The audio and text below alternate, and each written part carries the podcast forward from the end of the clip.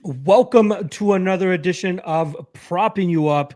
Absolutely butchered the beginning of my intro there because it's usually it goes a different way. So let me try that again for the live folks here. I'm your host, Manpreet, aka MMA Lock of the Night, and your boy on social media at MMA LOT. And this week joined by a short notice replacement uh, a club and sub fellow as well. So coming from the same group of guys, uh, so we're pretty uh, sure that the quality of breakdowns are going to be high level just as well. Uh, we got my guy Danny Legs. Legs, what's going on, brother? Not the much, man. Just taking taking my lunch break here. Happy to you know chat it up, chat some MMA pretty much with anybody at all times, and yeah, happy to be here, you know? Hell yeah, brother. Hell yeah. Uh, funnily enough, uh, Danny was one of the first guys to kind of reach out to me to be like, hey, if you ever need somebody for the propping you up show, I got your back. I got I got an eye for the props, and I know he does. Uh, so I did reach out to him. Unfortunately, our schedules were not able to kind of work out, uh, and John was able to step in. But uh, I'm glad that I was still able to get him into the show here. Uh, even if it's on short notice, we can still get his props as well. I know my guy is doing it from the car right now, doing it for for his lunchtime. I believe he's, he's in line for Chick Fil A right now, and I'm hoping that he's going to order me something and toss it all the way from Florida up to here in Toronto because I would love to chow down on that as well. But we know he he knows what he's talking about with his props, and I can't wait to share with you guys as well. So let's keep this thing nice and official. We're gonna get right into the uh, first fight of the night. Uh, we got they they keep changing around the goddamn uh uh, order of it. So let me just quickly see what Tapology has. So first fight, according to Tapology, is going to be Jesse Strader against Chad Anheliger. Uh, in terms of odds, we got some chalk on the Canadian side. Uh, he's coming in at minus 250, plus 200 the return on Jesse Strader. Um, I saw you tweet out this prop a little bit earlier this week, and I'm like, that's the one that I want as well. And that's exactly what I ended up pulling the trigger on. Uh, and that exactly is the under two and a half. Um, Jesse Strader, I believe – uh, six out of his seven fights have finished inside the distance. I believe on the flip side for Chad Anheliger, it's 14 out of 16 fights that have finished inside the distance. Both guys like to throw a big heat. Both guys like to strike mainly. And I think there's going to be plenty of opportunities for these guys to go out there and find that knockout blow. The only thing that's kind of keeping me away from making this like a lock of the night type of play is I, I, there's just something in the back of my head that's just like this could be one of those spots where it's just a 15 minute barn burner and neither guy actually fully goes out. I do think eventually that and Anheliger will be able to find that knockout blow as Strader does get a little bit too over aggressive at times. He likes to wing his hooks a little bit too much uh, but he throws with a ton of power. I think he could catch Anheliger at a certain point. And shout out, shout out to anybody that took the shot on Strader as well, because I do think the line is inaccurate. But rather than taking the the, the dog shot on uh, Simple Jack, I'm going to be taking the Violence bet here at the under two and a half instead. What what is there any other prop that you specifically like for this one? And then ultimately, who do you think gets their hand raised as well?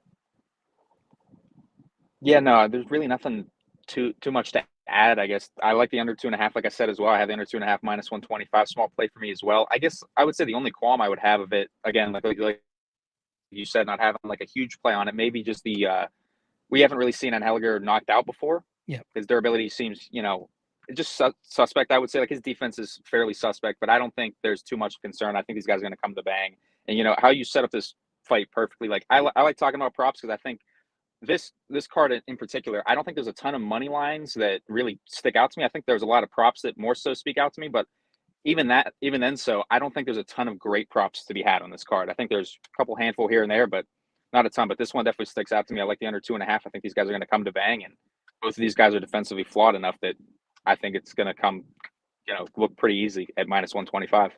I've seen a couple of people actually take the uh, the submission prop on that on Anheliger, which is currently sitting around plus four hundred or plus five hundred, depending on where you're looking at. I could I could see that as a potential. You know, I do know he has those submissions up his back pocket in case he needs it, uh, but I do think that this will be more of a firefight than anything. All right, let's move on to the next fight here. Uh, we got Diana Belbita going up against Gloria De Paula. In terms of odds, we're looking at minus 120 for Belbita and plus 100 the return on Gloria De Paula. Um, interesting fight here between two mainly strikers, right? Belbita, when you watch her on the regional scene, she's just a firecracker moving forward, just throwing a hellacious shots and wild winging uh, hooks and, and kind of reckless, right? But that's just kind of the level of competition she was fighting over there. She could do that and get away with it. But then when she came into the UFC, they introduced grappling something that RXF didn't seem to uh, have in the rules or something. Uh, but I do think that uh, Molly McCann obviously opened her eyes to it, and then even uh, Liana Jojua, which the interesting part of that fight was she was the one that went for the takedown and ultimately got submitted that night. Uh, which was hilarious. Uh, looks like my man uh, Danny's about to be making his Chick fil A order. I'm hoping he's dropping one for me as well. But either way, I'm going to continue on with this uh, breakdown until he finishes order there. But uh, yeah, uh, pick 'em line here. I kind of get it, but I think people are just uh, counting out uh, GDP a little bit too quickly here. I know she got knocked out in the last fight by uh, uh, Cheyenne Vlismas in a spot where you know she got taken down, but she's working right back to her feet, and then eventually got caught with that kick. And then the fight before that, she you know shit the bed as a pretty big favorite against Jinh Yu Frey, and I think that's why people are low on her especially considering on the flip side with Diana Belbita, we have a great performance from her uh, against Hannah Goldy, where she was able to show off her striking and show that she could actually go a full 15 minutes if that's what's required of her. However, I think that DePaula is actually the better striker here, a little bit more discipline, great leg kicks, and I think she'll be able to kind of counter uh, Diana Belbita whenever Belbita tries to cl- crash forward and get her wild striking off. Uh, I like Bel- uh. I'm not uh, I, am not counting out a possible DePaula via KO at plus 500. I think that's a little bit juicy, especially considering how wild DePaula gets, or sorry, uh, the Belbita gets at times. But my official prediction was DePaula by decision at plus 200 because I could see this going the full 50 minutes where she just has a cleaner striking performance compared to the wild style of Belbita. The only thing that concerns me, and then I'll pass this on over to you, Danny, is the potential volume that Belbita might have on DePaula because DePaula might be trying to keep it uh, a little bit more crisp and clean, whereas is just going to be throwing volume out there, and maybe optically that's what the judges will see a little bit more. But I do like the DePaula side, cleaner, better striker in my opinion. And I think she gets her hand raised here. Intrigued by the KO prop, but I ultimately think she gets it done by decision. How do you like this one?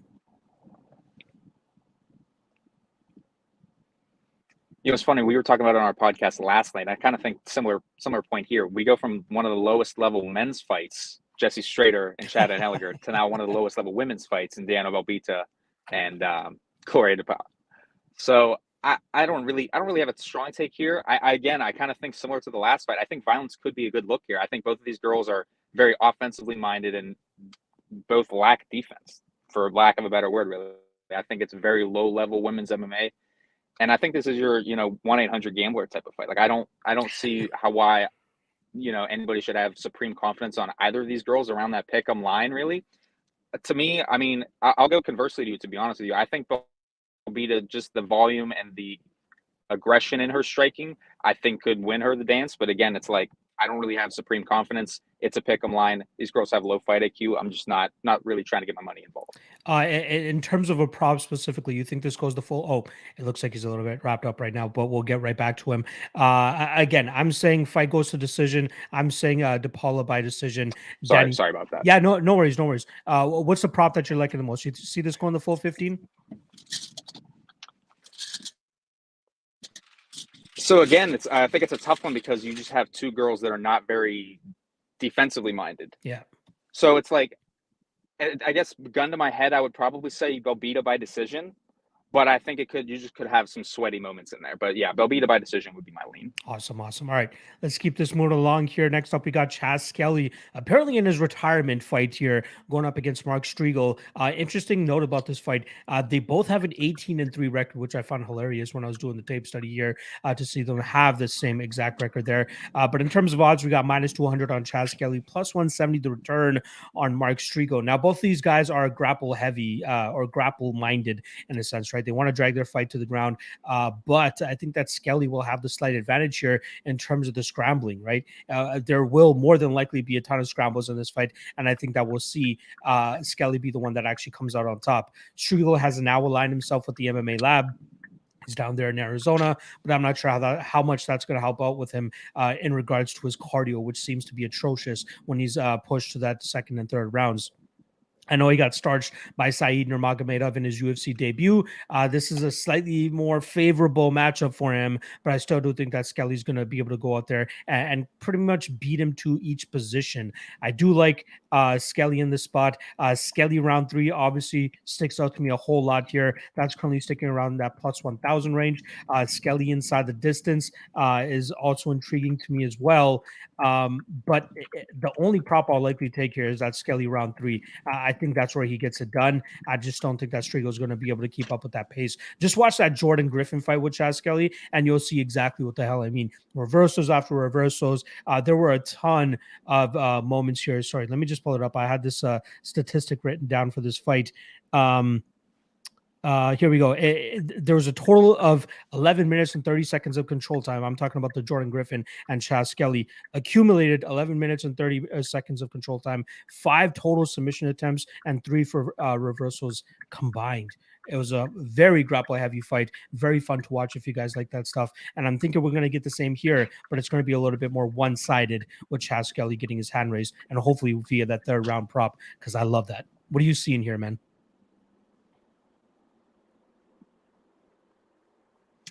I'm not really disagreeing with you with the side. I like I like Chas Skelly here, but it's just it's tough to really pay this price tag, the minus 215 line, with you know Skelly coming off of this long layoff. You don't really know where he's at training wise, and not to mention like you just brought up the retirement fight. I mean, he's been talking all this week. Oh, this is going to be potentially my last fight. Like it's tough to really get behind a kind of guy like that. You know, we saw last week obviously was Roxanne.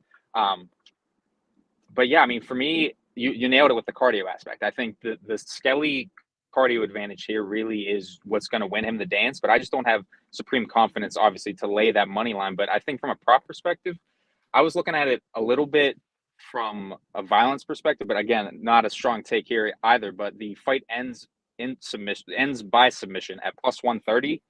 Not horrible, but again, it's again another fight. I'm just not looking to uh, invest heavily. Yeah, I can hear that aspect. Again, there are those X factors coming into this. It's a long layoff for both guys, uh, a ton of injuries for the Chas Skelly side as well. And that seems to be the side that we like the most. But uh, you definitely got to question all those X factors outside of the cage and what they could do to impact what happens inside of the cage. But yeah, I'm right there with you with the violence, but hopefully that round three prop because I'll definitely be sprinkling that. Four digit plus numbers on the round threes. I'm all over that shit if I see any angle for it. And I definitely see the angle in this fight yeah. as well. All right, let's move on to uh, the next fight. We got Jessica Rose Clark yeah. coming in at minus 180. Stephanie Egger coming in at plus 155. Seems like there's been Egger money coming in over the last couple days. Uh, she was around that plus 170 mark. Now she's down to plus 150. And I get it. I'm right there with them. You know, I, I, was very close to pulling the trigger on Stephanie Egger myself. I feel like the line is starting to get away from me. Uh, I still feel like there's a little bit of value there as well. The only question is, how does Jessica Rose Clark approach this fight? In the last two fights, we've seen her go out there and just try to grapple, try to drag the fight to the ground, really outmuscle her opponents there. And she was successful in doing that, right? She was the better uh, grappler against Sarah Alpar. She was obviously the better grappler against jo- Jocelyn Edwards. But we saw her start to slow down in the Edwards fight, especially as, um, uh, you know, it, as Edwards was kind of throwing up submissions, trying to get back to her feet. She was really making Jessica uh, work uh, from from on top. And I think we could see the same thing here for with Stephanie Egger. The difference being, and it looks like we just lost Danny Legs. Hopefully, he'll be able to jump right back in here again. Appreciate him doing this on the fly with your boy, with our guy John uh, hopping out last uh, minute there. But uh, continuing on about the Stephanie Egger fight, um, I could see if Jessica Rose goes out there and tries to grapple uh, heavily like she has in the last two fights, we could see Egger go out there and maybe uh, pull off some sort of judo throw or uh, redirect her uh, momentum and get a takedown of her own. She seems to be very uh, well crafted there.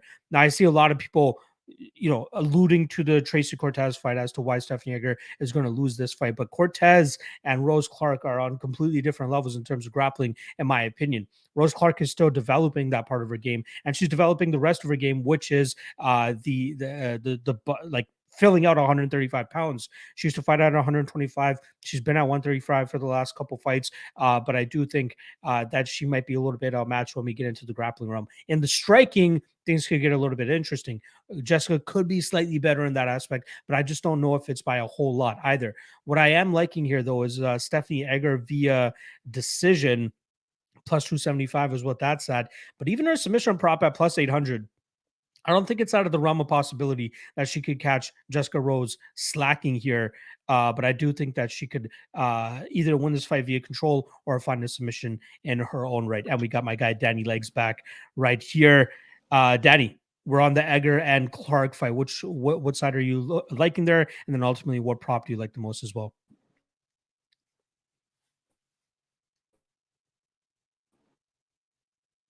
We might have lost him again.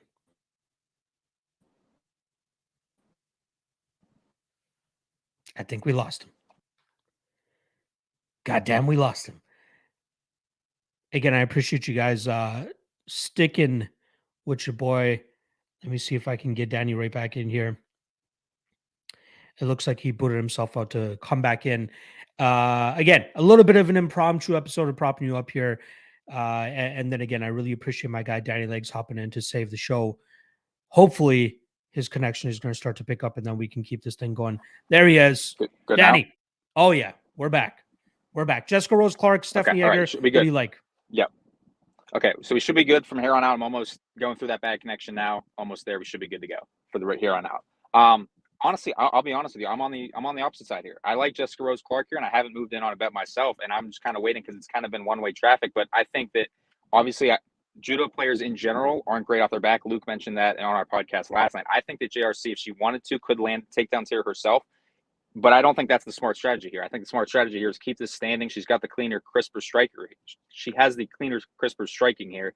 And yeah, I pretty much think that JRC could win this fight anywhere she wants to. She could win this fight standing. She could take this fight to the ground, win it standing, or win it on the ground. Um, her by decision plus 160. Don't hate the look.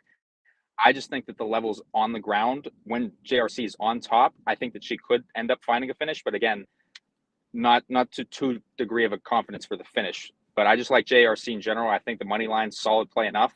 Um, and wouldn't get too cute about it. But JRC by decision if you had to make me pick a prop on it.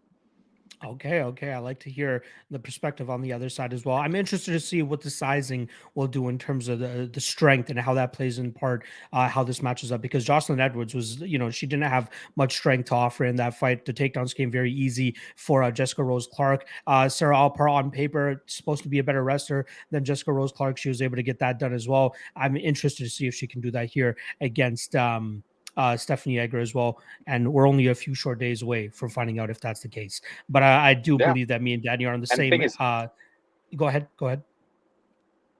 I was gonna say with with Edwards too. She might she's not a very strong and physically imposing girl, but she's a big girl. Yeah. She's she's tall. She's tough to She's take tall down. for sure. So I, I think that, that that fight in general, that fight was a great. Yeah, I think that fight was a great lead up into this fight for her for sure. For sure. All right. Uh, but uh, we do agree on the fact that we could see this go the full 15 minutes and uh, fight goes to decision currently sits at minus 175, minus 200 for anybody interested in taking that bit of chalk. All right. Let's move on to the next fight here. Uh, the fight talked about pretty much all week that a lot of people seem to be on both sides about uh, Gabriel Benitez, the veteran, going up against uh, David Onama, making his sophomore trip to the octagon here. In terms of odds, we're currently looking at minus 150 for Onama, plus 130 the return on Gabriel Benitez. Now, this opened up closer to a pick 'em and uh, a ton of money coming in on the Onama side. Uh, and uh, I personally don't understand it myself. I'll let you make your case first, and then I'll I'll trickle on anything else that I feel like you may have uh, left out on. What What do you like here? And then ultimately, what prop do you like the most? So I know a lot of people are taking their planting their flags really hard on both on you see both sides, the Gabriel Benitez side and we see the Onama side. People are really planting their flags this week on the matchup. And to me, it's like I just don't think it's a matchup you can be super confident on. You know, Gabriel Benitez obviously that seasoned veteran. He's got the cleaner, crisper striking here. It's just more or less is he going to get caught in that 15 minutes and get put out by David Onama because we've seen his durability questioned a lot lately. Um, but I mean, to be honest with you, I think it's just crazy lining Gabriel Benitez's dog to David Onama's the, the fact the strength of schedule that we've seen from him. It's just really tough to go out there and say, oh, he should be 60% implied here against a seasoned vet like Benitez. I like Benitez here. Don't have too t- strong of a play from a money line perspective. I'm not going out there and looking to play him, but I think um, if from a prop angle, I think him by decision at three to one. I think that's a solid angle. I like that. Yeah, I like that. I, am actually on the Benitez side myself. I haven't made the bet, but I'm just waiting to see where the line starts to drift. I've, you know, on Pinnacle, I saw it closer to like plus 120 yesterday. Now I'm seeing it closer to the plus 130, plus 135 range. I'm hoping that it hits plus 140, plus 150. I'm just trying to be very uh, disciplined and, and patient in regards to that line movement because I just want to extract as much value from it as I can. Yeah, uh, I said earlier this week, I feel like the uh the the overreaction on David Onama's performance against Mason Jones is making him the favorite in this fight. Yeah, he was able to ding up Mason Jones a bunch, but that's how Mason Jones fights. He's never going to be able to cover that minus 500 unless he's fighting a guy like Alan Patrick. There's no way. That's the reason he was minus 500 against David Onama, right? Uh, he's going to get dinged up. If you watch his Cage Warriors fights, the guy does not care about getting hit because he can always fall back either on his grappling or even just his power punching of his own right. But David Onama was able to hit him up a lot more than people expected him to.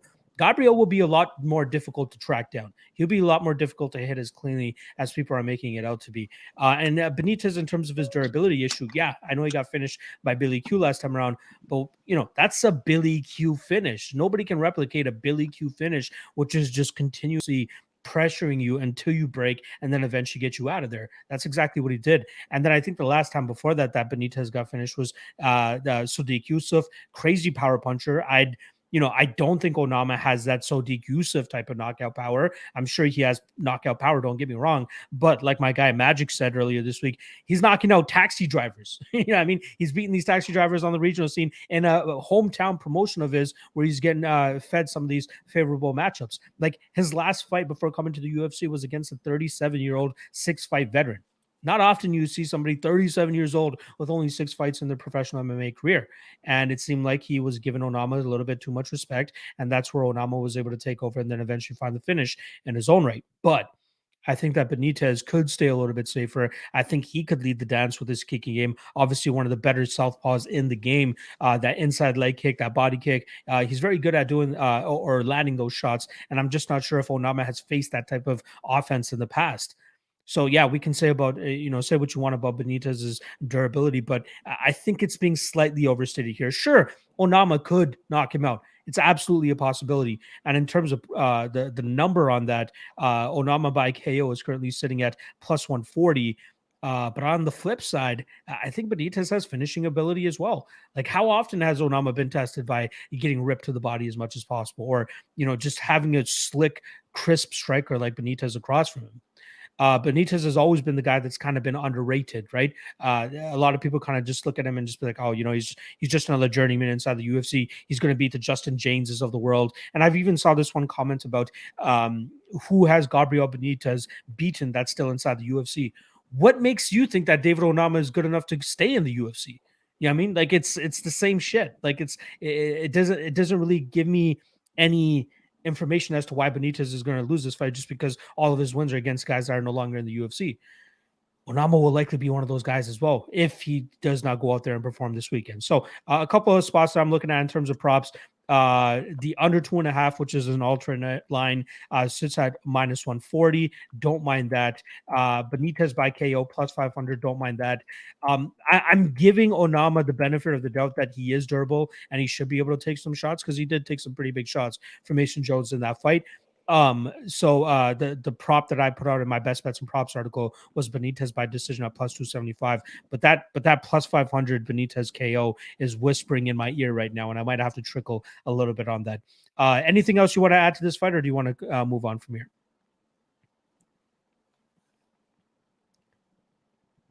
Yeah, I, am not, not nothing, nothing, not a ton to add from my side. I think it's just going to be one of the better fights of this lackluster card, and should should be a good one. I love it. I love it. I love it. All right, let's move on to the next fight here. Uh, Mario Bautista taking in, uh, uh, taking on short notice Jay Perrin. Uh, it seems like we finally got odds for that fight, uh, and that's currently sticking at. I thought we had odds for that. Oh, there it is. Uh, minus 320, Mario Bautista, plus 250 the return on Jay Perrin. And good God, was it tough to get through that tape for Jay Perrin because that guy, oof, not, not kind of rough uh, regional tape. Trying to, especially watch him during his Cage Titans run, literally just holding guys up against the cage. And you know, credit to him, he's able to maintain those positions. He's able to get takedowns every now and then. But that really seems to be the majority of his game is trying to go for takedowns, trying to grapple his opponents, and just kind of grind them out that way. Uh, Bautista, I believe he's holding a seventy plus percent uh, I, I, should have had this number ready to go for you guys here. But uh, Mario Bautista uh, has a yeah 70% takedown defense rate. Trevin Jones went 0 of 3 on takedowns, uh, but obviously Trevin Jones didn't need the takedown because he eventually found that knockout blow but I think that's what it's going to be. It's going to be a lot of Jay Perrin looking to get the takedown here and, and, try to grind him out. I think Bautista will be ready to go for that. Uh, I, I, believe he's scheduled to fight Khalid Taha, who's known as a power striker, but also has a wrestling game of his own. So I'm sure he's been drilling some wrestling there. Uh, I think Bautista will be successful in terms of keeping this fight on the feet and kind of picking apart Perrin from distance. And I do think that he'll actually uh, find that finish at a certain point here as well. Uh, Bautista inside the distance plus 170. I don't mind that. Um, but I still want to see what Perrin brings to the table. And this is not a Perrin that's hopping off the couch. This is a Perrin that was scheduled to fight in two weeks. So the guy's in shape. The guy's ready to go. The guy's in Las Vegas already. He's training at Syndicate MMA. So we'll see if he can translate that into a win here two weeks earlier than he was supposed to. But I think he's biting off more than he can chew here. And a guy in Bautista who's going to be way slicker on the feet. And I think he'll eventually be able to find that knockout blow. Uh Bautista inside the distance plus 170. That's what I'm rolling with. What do you like here?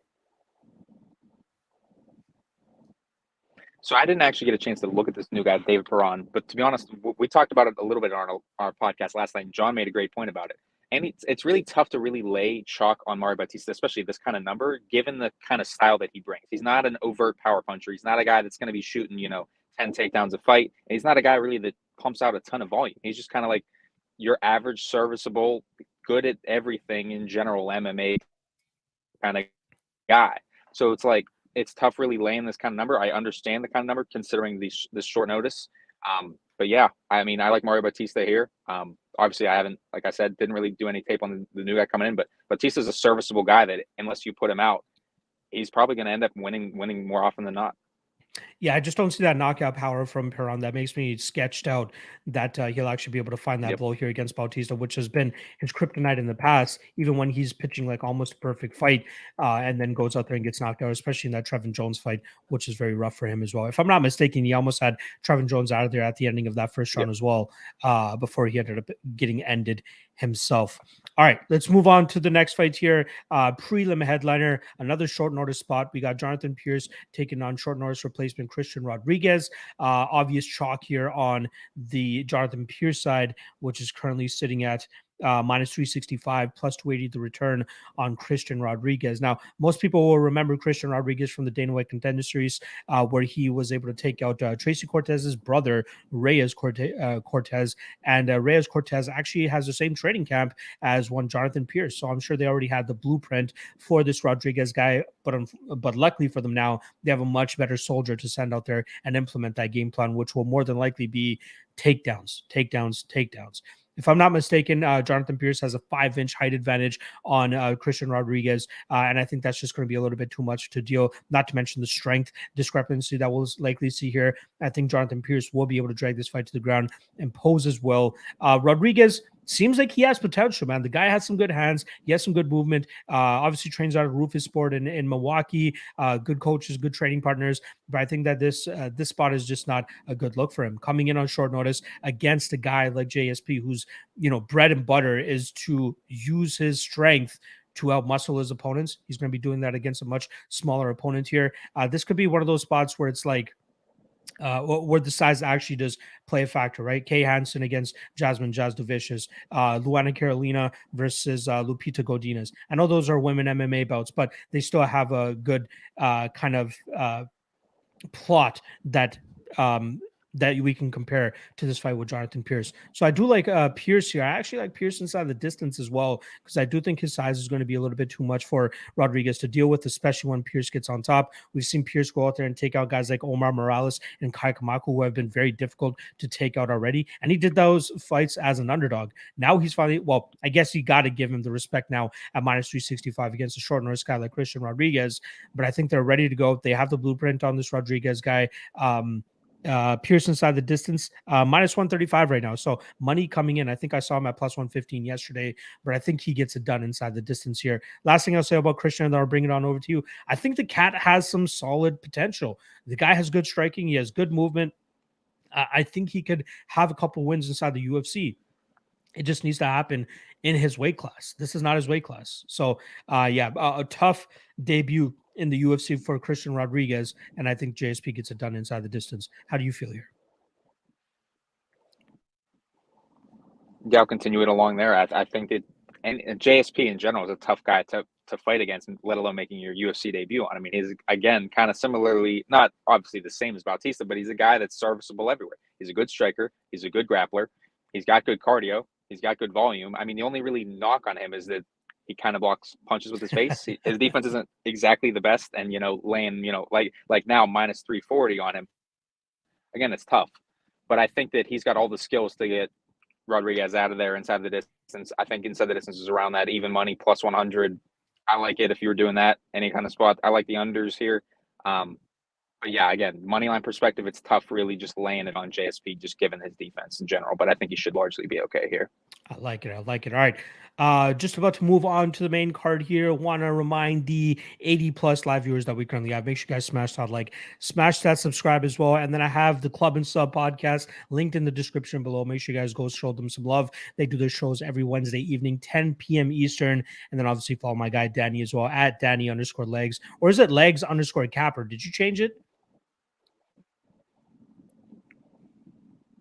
It is, it is it is changed now to this, so it's now Danny underscore. Legs. There you go. Add Danny underscore legs on Twitter. Make sure you guys go show him some love. If I'm not mistaken, he dropped some uh, football plays for you guys as well. Uh, football like the soccer, not like the football. Actually, I think you there. do some NFL as well. If I'm yep, not mistaken, this there. guy this guy's a jack of all trades. So make sure you guys go show yes, him some love. Here and there.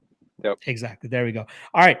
Let's move on to the main card here. We got Joaquin Buckley going up against Abdul Razak Al Hassan. This fight was scheduled to take place last month. I believe COVID uh, forced this fight back, but luckily we are still getting it. We got minus 165 on Buckley, plus 145 the return on Abdul Razak Al Hassan. And all week, all I've been seeing is people saying this fight will more than likely not go the distance. I feel like people have just not learned the lessons though, because when we get guys like this, sometimes they get a little bit lackadaisical inside the cage. They get a little bit shy. They don't want to throw the power. Uh, they don't want to get risked getting uh, countered and getting knocked out in the, their own right. And I could absolutely see this fight turning into a, a 15 minute kickboxing fight, which is why one of the lines that I actually really like here is uh, either Joaquin Buckley by decision at plus 550 or even the fight to go to decision at uh, plus 240. Um, again, Al Hassan, the majority of his losses have come via decision, except on one where he got starched by Khaos Williams quickly here. But I do think that uh, we'll see a slightly better version of Al Hassan now that it's going to be a striking, second training camp over there at Elevation Fight Team in Denver, Colorado. Um, uh, Buckley does have a little bit of a suspect chin. Obviously, we saw him get uh, head kicked by Alessio Di Chirico, and then on the flip side, we see Alessio Di Chirico get head kicked by uh, Abdul Razak Hassan in the next fight. Hilarious how it just keeps passing on to each other. But uh, yeah, I can see this fight just being one of those stalemate type of spots. Well, you know, we, we know Buckley's style likes to go out there and throw heavy combinations, and Al Hassan outside of the Khaos Williams fight, very durable, very tough to put away. Right, Malkoun struggled to put him away. Omari Akhmedov struggled to put him away. Mounir Lazzez struggled to put him away. Uh, and I think he has a solid chin. Uh, Buckley has some decent knockout power, but when he doesn't knock his guys out, he still maintains that forward pressure, heavy combinations, and keeps just trying to get his opponent out of there. But is unsuccessful more often than not. Last thing I saw about this matchup, and then I'll pass on over to you. Buckley seems to be aligning himself now with the Extreme Couture. Extreme Couture recently turning Francis Ngannou into Francis Ngannou Medov. Are we going to see Buckley Ngannou Medov or uh, uh, Buckley Medov this weekend, that's a, absolutely a possibility, right? That has been a viable way to get uh, Al Hassan out of there, especially without, uh, uh you know, uh, not having to deal with the big power coming back your way as well. But my my tinfoil hat conspiracy of the week is going to be this goes to a decision at plus 240, and I might even sprinkle Buckley via decision plus one plus 550, as I do think he'll be more active in terms of the striking realm here. How do you like this one? Hot take coming from you. I, I, I think you're one of the only people I've heard taking the uh, goes distance on this fight. um, but yeah, I, I think it was really funny actually. our uh, our buddy Cody Saftik really. I think he actually broke this fight down perfectly. Like when he first started this off, it's like okay, the fight's announced. I like I like Buckley here. Lines announced. Okay, I, I like Buckley. It's not bad. Then you run the tape and it's like, do I do I like Buckley here a lot? Do I like it? Like this seems like this could be the fight on the card where it's like this is the dog that like like you don't have conviction really a ton on that Buckley line minus 165. It's like these guys are probably going to throw down. There's probably not going to be a ton of wrestling involved, even though that would be the likely path for Buckley. More often than not, I think these guys are likely going to swing. And I don't have a play on the under one and a half, but I largely think that in hindsight, it could look like a super sharp play. There's not going to be a ton of wrestling involved. They're just going to throw down, and somebody's going to get slept early. Um, but yeah, I, for me, I like the under one and a half here from a prop perspective. But again, not too highly of it. But if you're gonna if you're gonna bet this fight, Al Hassan round one KO plus four fifty. Yeah. Yeah, yeah. Eh, I, I, I find it silly that I skipped out, even in the Alessio Di Chirico fight, that I skipped out on Al Hassan plus 600 round one. That's how he gets his shit done. I mean, uh, in this fight right here, we got uh, Al Hassan round one currently sitting at plus 475, plus 300 at a couple spots. Might be just an auto bet considering that's usually his win condition. Uh, but yeah, I'll stick with my hot take on the uh, Buckley via decision spot here. Uh, again, I think he'll just have more uh, work that he's going to be putting uh, forward here compared to the knockout blows that are likely to be coming from the Al Hassan side. We'll see how it goes down. All right, let's move on to the next fight here. We got oh, uh, my real, guy. Real quick, real quick. Yeah, go ahead. Go ahead. Oh yeah. So last thing, I know our, our boy John just pulled out earlier this week, but he actually had a great prop on this uh, on this fight. So he has uh, Joaquin Buckley decision only. So if this fight goes the distance, obviously, and Buckley wins by decision, you cash your bet, and if it ends inside the distance, obviously that doesn't that null and void. Buckley by decision only is only minus one twenty five. Ooh. I don't really see how Al Hassan's winning a decision yeah. here. I think if he's going to connect at all, I think I think he probably knocks him out, and this fight ends inside the distance. So, pick him line on decision only. I think that's a no brainer. So I great, like great find by John. I can't wait till I have access to those types of props. Like I think that's like what a FanDuel or a DraftKings type of thing. I can't find any pro or, or websites up here in Canada or at least in the Toronto yeah. area that I can do that. Yeah, DraftKings largely is the one that I know that does it in the states. Um, I know FanDuel at the moment they've added no scorecards, but they don't have decision only at the moment. There you go. If you guys have access to that, I think that's a very good spot. Minus 125, and then it gets voided if he gets knocked out. Yeah, I like that spot. I like that spot. All right, let's move on to the next fight here. Uh, we got my oh, sorry, uh, I got a little bit antsy there. I thought we got my guy coming up next, but it's actually Jim Miller against Nikolas Motta. In terms of odds, we got minus 180 for Motta, plus 155 the return on Jim Miller. Uh, another fight that was scheduled for a couple months ago and or a while ago, I should say. Um, but now, luckily, they're finally uh, getting it uh, done here. Uh, interesting line, right? Because I think earlier they were roughly around even money when they were first scheduled against each other. And then I think Jim Miller has that Erick Gonzalez fight. And now all of a sudden, Nikolas Motta sitting at minus 180. Uh, a couple of spots that I like here, and I know you like it as well, as the under two and a half, which is currently sitting around minus 140. Uh, fight doesn't go to decision at minus 140, minus 150, depending on where you're looking at. But pretty simple fight. Nikolas Motta wants to go out there and strike with Jim Miller, try to knock his ass out, or Jim Miller is going to be looking to ground this fight and try to get his submission or his BJJ game going on. And uh, I, I think Jim Miller is not completely lost on the feet here. He's shown in uh, a couple other fights that he can still crack on the feet. Obviously, in the uh, Erick Gonzalez fight, that was something that's very um, obvious. Uh, if he cracks Motta here, he could definitely have some uh, success there. But I do think that the majority of this fight, if it stays on the feet, will be Nikolas Motta touching up Jim Miller and then eventually finding that knockout blow at a certain point. But the ground game of Motta is a little bit of a concern. So if Miller does drag this fight to the ground, finishing opportunities present themselves, in my opinion. So the unders is what I'd, I'd be looking at. Uh, but the, in terms of a side, I ended up going on the Nikolas Motta side, and Motta by Geo is currently sitting around plus 150, plus 200, depending on the book that you have. Uh, but I think we see violence here. Either or, I don't mind taking a little bit of chalk on the under just so I can cash this no matter who it is getting it done. Uh, last thing I'll say, and then I'll pass it on over to you. Um, Miller by submission, currently sitting at plus 350 absolutely a possibility. How do you see this one going down?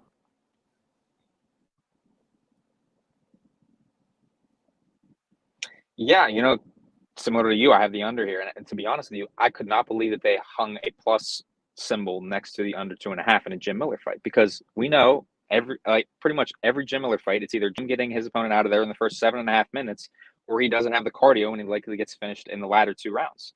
So I think it's largely similar here. We see Jim having a huge grappling edge early in this fight, and if he's not able to get Mata out of there, I think Mata is more than capable of knocking him out. So under two and a half plus money, I think that's a no-brainer. I think John mentioned it on our show last night. I believe Miller round one sub is sitting at plus eight fifty.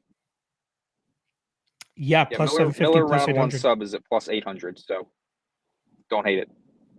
Yeah, I like it. I like it. I like it. Um, all right, let's keep this thing moving along. Next up, we got uh Parker Porter, my guy.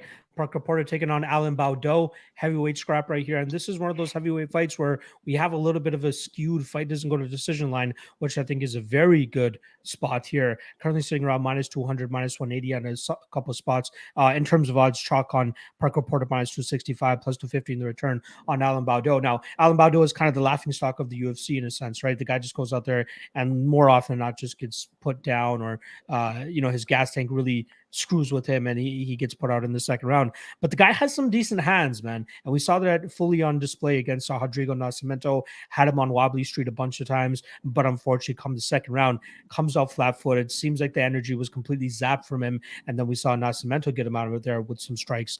Uh, Parker Porter, his durability has held up pretty well in his last two fights. Uh, I believe his fight against Chris Daukaus was super short notice. I believe he cut 30 pounds in two weeks, which I absolutely believe is not good for your durability at all. But even if he did have a full training camp for that, Chris Daukaus is just much quicker to the punch, faster. Oh, excuse me, faster, and obviously has uh, a bunch of knockout power as well. Um, so this could get hairy for Porter in the first round. Uh, I, I see Baudot currently sitting round one is uh, plus 650. I think that's a damn good hedge spot if you find yourself too deep on the Parker Porter side. But as soon as that second round starts, I think Parker starts to take over. Um, I think he starts to look for takedowns. And then I think we see him wrap up one of his patented either Kimuras or Americana submissions here because Baudot has nothing to offer on the ground, guys. I can tell you that with supreme confidence. Even before coming to the UFC, uh, got submitted by somebody that used to be at the gym that I worked at, uh, Todd Stout. That guy was mainly a striker, mainly looking to go out there and knock your head off. But he was having absolute grappling success against Baudot, eventually submitting him in that fight. First ever submission on his record, if I'm not mistaken. And again, everybody at the gym was like, holy fuck, he actually pulled off a submission. Everybody was surprised that he got a submission that night. That just lets you know what kind of level uh, ground game that Alan Baudot has here. But Parker Porter has a decent ground game, man. The guy has a couple of submission victories on his record, and this is absolutely one of those spots that he can go out there and replicate that. Parker Porter via submission is currently sitting at plus 650, plus 700 on a couple spots. That's where my degenerate money is going for this fight. But uh, a, solid spot, in my opinion, is the fight doesn't go to decision, which is hanging at minus 200. I think that's a gift of a line concerning the two guys that we got here. And I think it's very much skewed because Porter has been going to decision in his last two fights. That changes here because the ingredient in Alan Baudot will cause this fight to go inside the distance. So let's go Parker Porter, Parker Porter sub. How are you liking this one?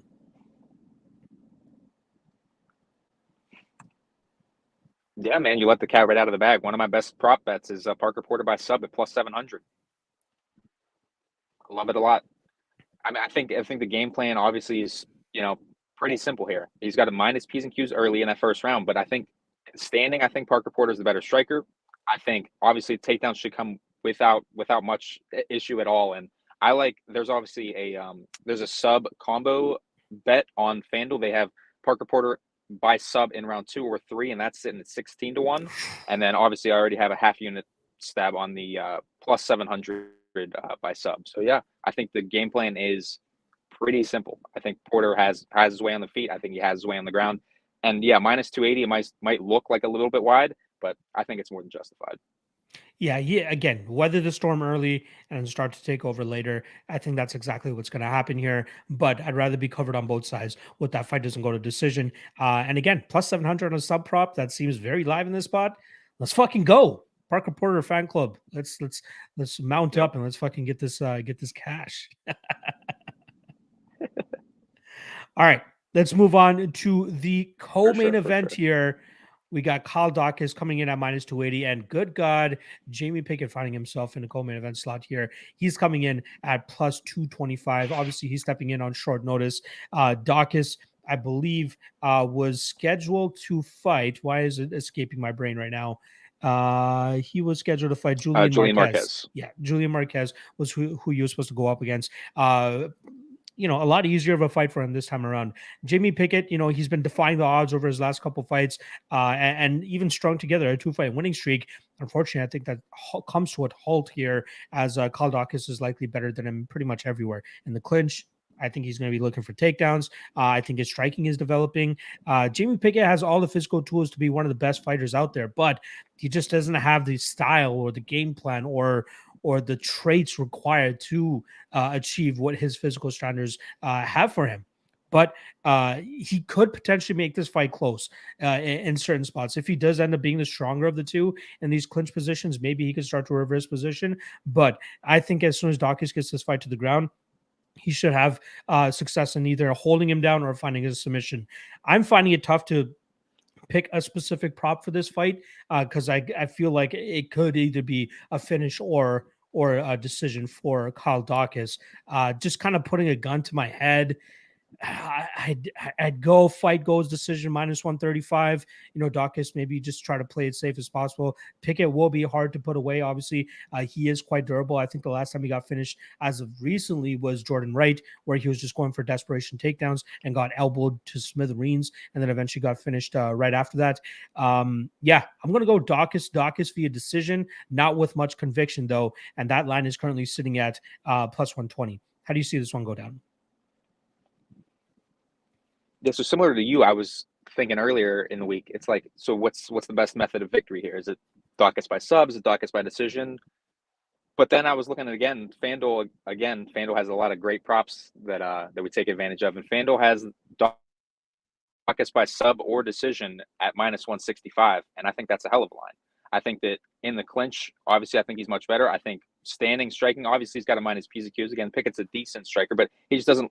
He lacks the output and lacks the volume and like the willingness to throw on the feet.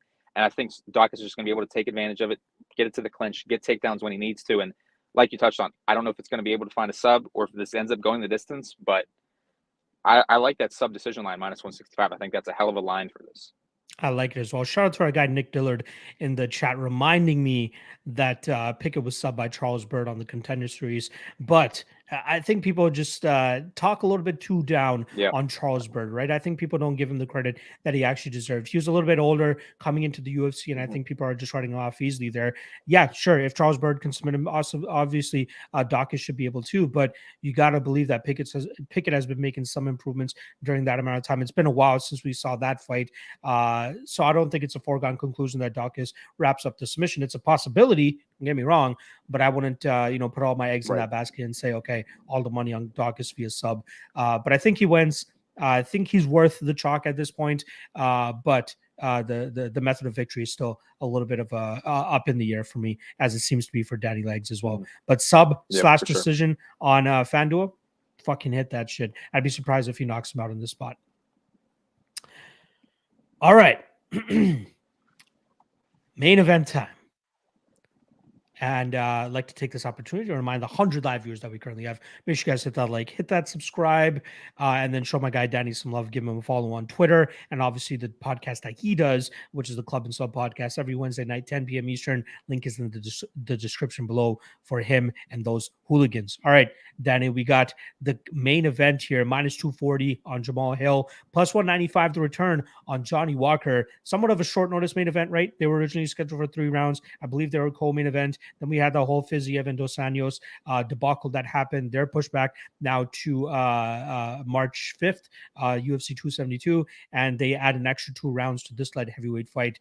Who knows if they'll actually need it, but we did also see Walker and Santos go the full 25 minutes last time around still can't swallow that pill is what it is uh but i think we have a solid ingredient here in jamal hill to make sure that fight doesn't go to decision hits this time as he he doesn't mind getting a little bit more reckless than what Thiago Santos has been doing as of late, right? Back in the day, Thiago Santos used to be that guy that didn't worry about discipline, didn't worry about, you know, being the sharpest striker or the crispest striker. But now he's been playing it a little bit more safer than he has uh, earlier in his career. Jamal Hill, on the other hand, it, he can snipe you from the outside still. And I think if Johnny Walker wants to continue feinting and only kicking and waiting to throw his hands and just continues to wait and wait and wait and doesn't throw like he did in that fight against Thiago Santos, Jamal Hill's just going to find that chin eventually, and he's going to be able to put him down. Um, I do think Jamal Hill finds the knockout in this spot. Um, I, am still kicking myself for completely swinging on him uh, from you know picking him to be Paul Craig, uh, th- thinking he's worth the juice in that fight, and then just completely dismissing him in the Jimmy Crute fight and not even bothering taking the stab on him there as the underdog. But he made quick work of Jimmy Crute that night. I think he's going to make quick work of Johnny Walker this evening or th- this weekend as well.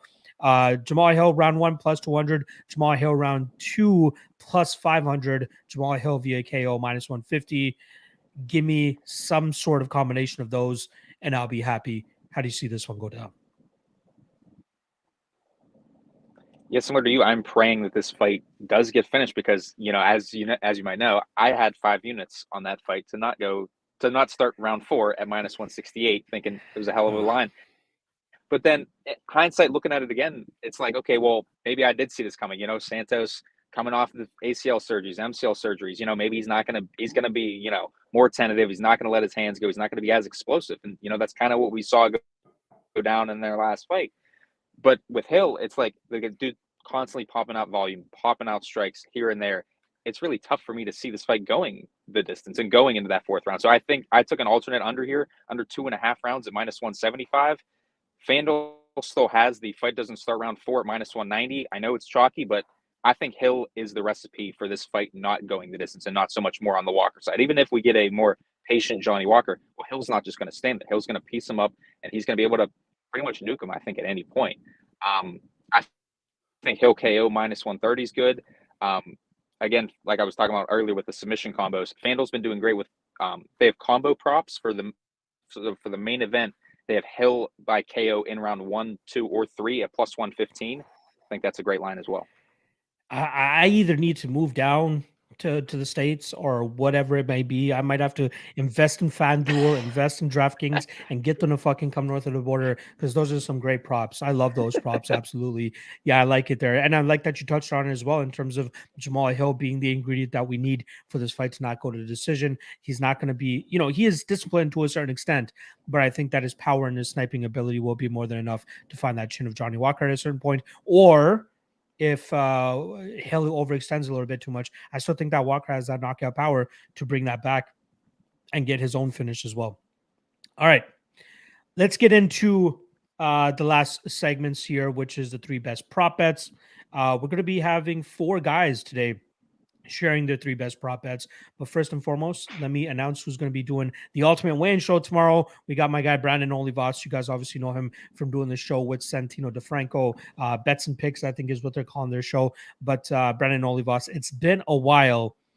Um, uh, since I've had Brandon on the show. So I'm more than happy to have him back on the show and run it through with me as well. We don't have a set time yet. Uh, I'm still waiting on Brandon to give me what his schedule is for tomorrow. But as soon as I find that out, I'll be tweeting that shit out. And obviously, I'll be posting on my YouTube channel as well. So make sure you guys keep your eyes peeled. Brandon Olivas tomorrow. Ultimate Weigh-In Show. All right, let's get into the three best props. Now, uh, I'll kick things off.